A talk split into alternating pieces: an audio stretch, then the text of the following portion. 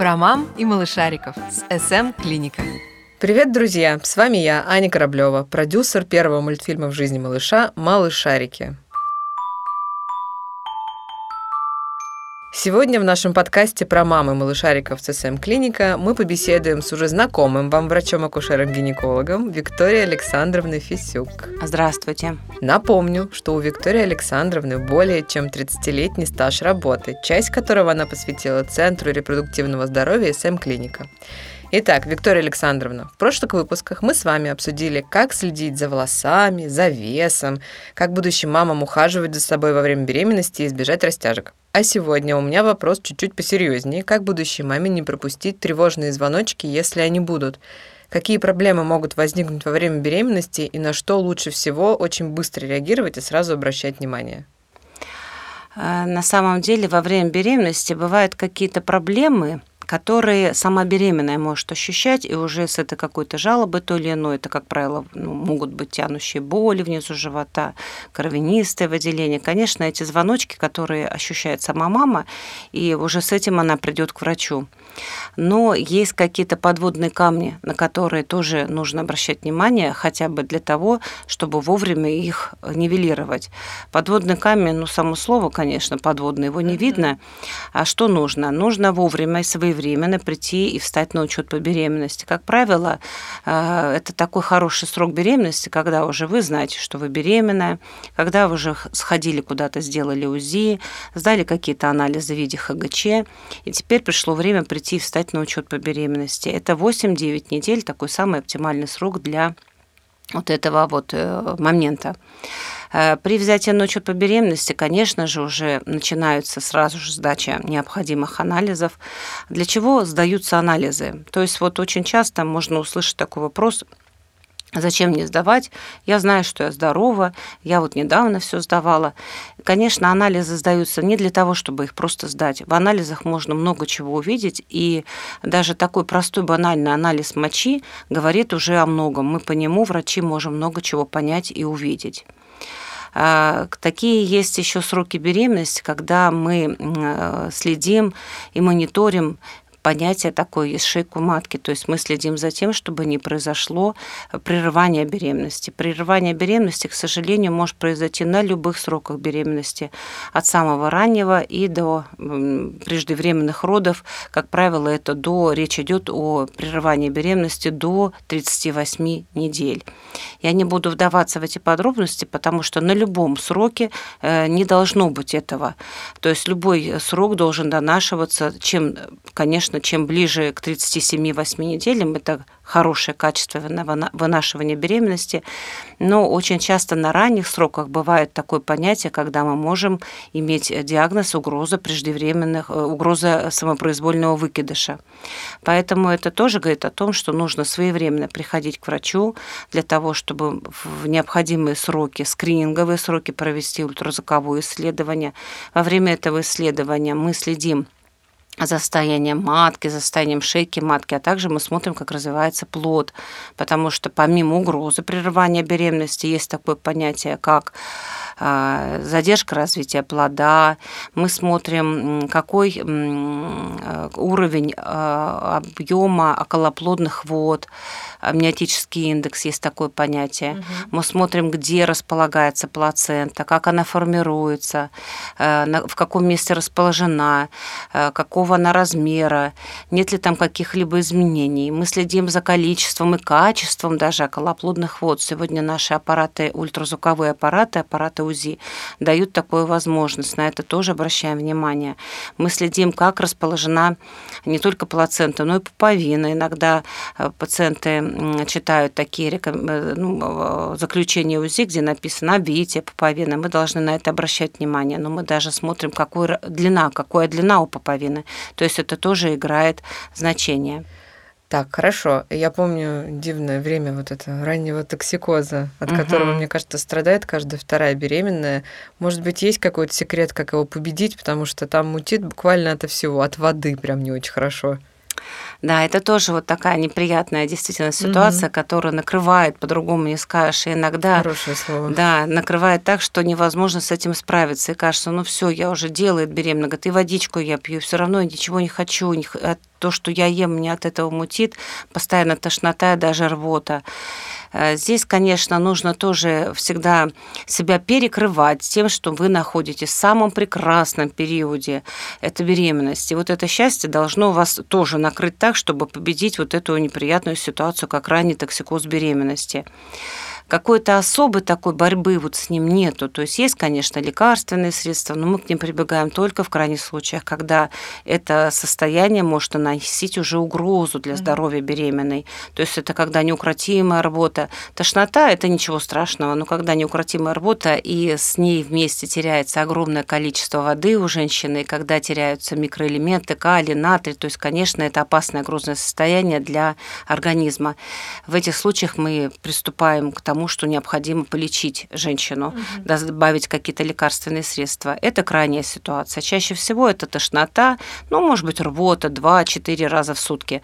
Обратить внимание, на что такая вот реакция. Это, как правило, бывает на какую-то определенную пищу, на какие-то определенные запахи. Ну, какие тут меры? Это, опять же, пить больше воды, это не давать дополнительную нагрузку на свои органы, в частности, на печень, потому что, значит, ей тяжело вынашивать беременность, вот эта тошнота. Значит, есть такую еду, которая не будет нагружать печень. Это все отварное, э, легкое, никаких жареных, соленых, копченых продуктов.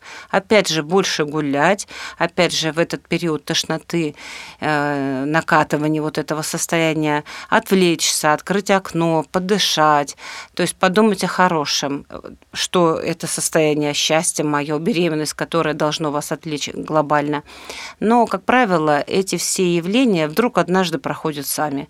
Э, максимум к 16 неделям, чаще всего до 12 недель это все проходит, даже без лечения. Угу. То есть токсикоз на ранних сроках беременности штука хоть и неприятная, но, в общем, понятная и в целом ожидаемая. Ожидаемая. Мамы, пьем воду, ждем лучших времен. К чему еще нужно быть готовым будущим мамам? А, но вот э, про ранний период беременности мы поговорили, угу. а еще есть понятие ну, позднего периода беременности. Есть такое понятие, вот ранний период – это ранний токсикоз или гистоз, то есть осложнение беременности. Но вот эта тошнота, если она не переходит в неукротимую рвоту, то с этим можно побороться, это ничего. А вот на более поздних сроках есть такое понятие, как гистоз, тоже гистоз, то есть от слова гестация именно во время беременности. А, возникает он на фоне патологической прибавки веса. То есть, когда врач должен разобраться, вот приходит беременная на прием к врачу и говорит, вы знаете, я прибавила вот 2 килограмма за неделю, то есть, ну, если у нас норма максимум 400 грамм, 2 килограмма много. Конечно, врач первым делом пытается разобраться, что это, случайность, действительно ли неправильный прием пищи, может быть, поела соленого, жареного, копченого, может, такая просто произошла какая-то другая причина, угу. но для этого нужно разобраться. Вот поэтому мы всегда разбираемся. То есть мы не диетологи, мы не за тем следим, чтобы не, э, уж не жировая прослойка увеличивалась, а главное, чтобы не было вот этого состояния именно гистоза, именно патологической прибавки веса. То есть или это просто вода, которая случайно к нам попала по какой-то причине, мы неправильно поели, и после определенной диеты, то есть мы не стараемся увлекаться этим, мы рекомендуем иногда диетический такой комплекс, где-то обратить внимание на это именно вот какой-то день-два поесть, и приглашаем женщину опять себе на прием и смотрим, ушел угу. ли этот патологический вес. То есть если он не ушел, значит, это отеки те, которые, наверное, уже беременная контролировать не может. И очень часто беременная говорит, вы знаете, я почти ничего не ем, а вес прибавляю. Вот здесь мы начинаем обращать внимание на многие факторы, и иногда в некоторых случаях мы даже можем предложить госпитализацию, потому что порой за этим следуют многие грузные осложнения, такие как повышение артериального давления со всеми вытекающими последствиями, которые могут повлиять не только на саму женщину, но и, конечно, на плода. Поэтому очень важно своевременно приходить к врачам, сдавать необходимые анализы, в том числе вот как раз анализ мочи, по которому очень нужно, очень много можно а, понять для нас, врачей на приеме. Угу. Мне кажется, на каких-то ранних сигналах гистоза еще предлагают дневной стационар. Стоит ли бояться его? Нет, не стоит, потому что на самом деле, а, когда это все только начинается, и когда врач вовремя обратил внимание, когда пациентка послушная приходит вовремя на приемы, сдает необходимые анализы, и всегда лучше вот в самом начале что-то поймать, чем потом бороться уже с более грозными осложнениями, которые, конечно, бывают э, неконтролируемые. Поэтому всегда нужно обращать внимание, не игнорировать, э, слушать врача, обращать внимание на все его коррекции, рекомендации э, и своевременно посещать. Угу. Понятно. Следим за тем, что и сколько мы едим, что мы пьем и сколько, контролируем прибавку в весе. Что-нибудь еще? Да, во время беременности, вот на фоне того, что мы даем рекомендации сдать общий анализ крови, мочи, биохимию крови, и отдельно всегда сдается сахар, глюкоза крови. Она не должна быть, э, вот если даже вне беременности сахар крови, очень часто говорят, у меня сахар 5,5, ну, как будто бы не такой уж и высокий для человека, который вне беременности. Вот для беременности я, пожалуй, могу в эфире эту цифру сказать, норма до 5 запятая 1. То есть вот выше 5 и 1 сахар крови быть у беременной не должен. Э, если вдруг такой сахар крови мы выявляем 5,1 и выше, то выставляется автоматически такой диагноз, как гестационный сахарный диабет. Очень не любят часто сдавать такой анализ, который называется глюкозотолерантный тест. Это в определенный период беременности, ну, скажу так, срок 24-28 недель, необходимо сдать э, глюкозотолерантный тест. Это значит, нужно подойти натощак и выпить сладкую воду, сахарную. Как-то так почему-то мало кому это нравится. Но когда мы этот тест сдаем, то все мне говорят одно. Ой, а я так боялась, а это не так уж и неприятно. Зато благодаря этому тесту мы можем тоже, я люблю слово исключить, такое грозное осложнение, как гестационный сахарный диабет. Гестационный – это значит гестация, это значит те осложнения, которые могут быть именно во время беременности. И это очень тоже грозное осложнение, мы на него должны своевременно обратить внимание. Конечно же, делается коррекция, это правильное питание, а в некоторых случаях мы добавляем лекарственные средства, и отказываться от этого тоже не нужно. Как правило, рекомендации именно правильно питаться, ограничить углеводы, то есть понимаем, что откуда может сахар подняться. А, если этот сахар выше и не контролируется, то тогда назначаем более серьезную терапию. И все эти беременные, вот при любых э, этих анализах 5,1 и выше, это уже сразу ведется не только акушер-гинеколог наблюдает за беременной, но и эндокринолог. А гестационный сахарный диабет может потом превратиться в обычный сахарный диабет? Да, конечно, нужно понимать, что раз во время беременности организм так реагирует, значит, наверное, это какое-то вот уже склонность, что ли, к этому диабету. Это говорит о том, что, конечно, очень часто бывает после беременности мы тоже обследуем mm-hmm. женщину. Если сахар приходит в норму, то значит все хорошо. Это действительно было как осложнение беременности.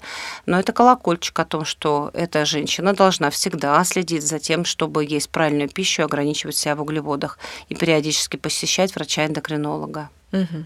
По сути, мы с вами говорим о том, что любая проблема под наблюдением опытного врача-гинеколога, а если понадобится и других специалистов, не страшна и решаема. Так? Да, я тоже так считаю, что можно многие вещи вовремя э, выявить, вовремя скорректировать и тем самым убрать всякие грозные осложнения. Угу. Что ж, рецепт спокойной и счастливой беременности довольно прост. Регулярно посещайте врача, сдавайте необходимые анализы и соблюдайте рекомендации специалистов. Ведите здоровый образ жизни, будьте красивыми и счастливыми. Надеюсь, будущие мамы вы нас услышали. Напомню, что сегодня на мои вопросы отвечала Виктория Александровна Фисюк, врач-акушер-гинеколог Центра репродуктивного здоровья СМ Клиника. С вами была я, Аня Кораблева, продюсер проекта «Малышарики» и наш подкаст про мам и малышариков с СМ Клиника. Слушайте нас на всех музыкальных платформах. Пока-пока и будьте здоровы, и мамы, и малыши. Будьте здоровы!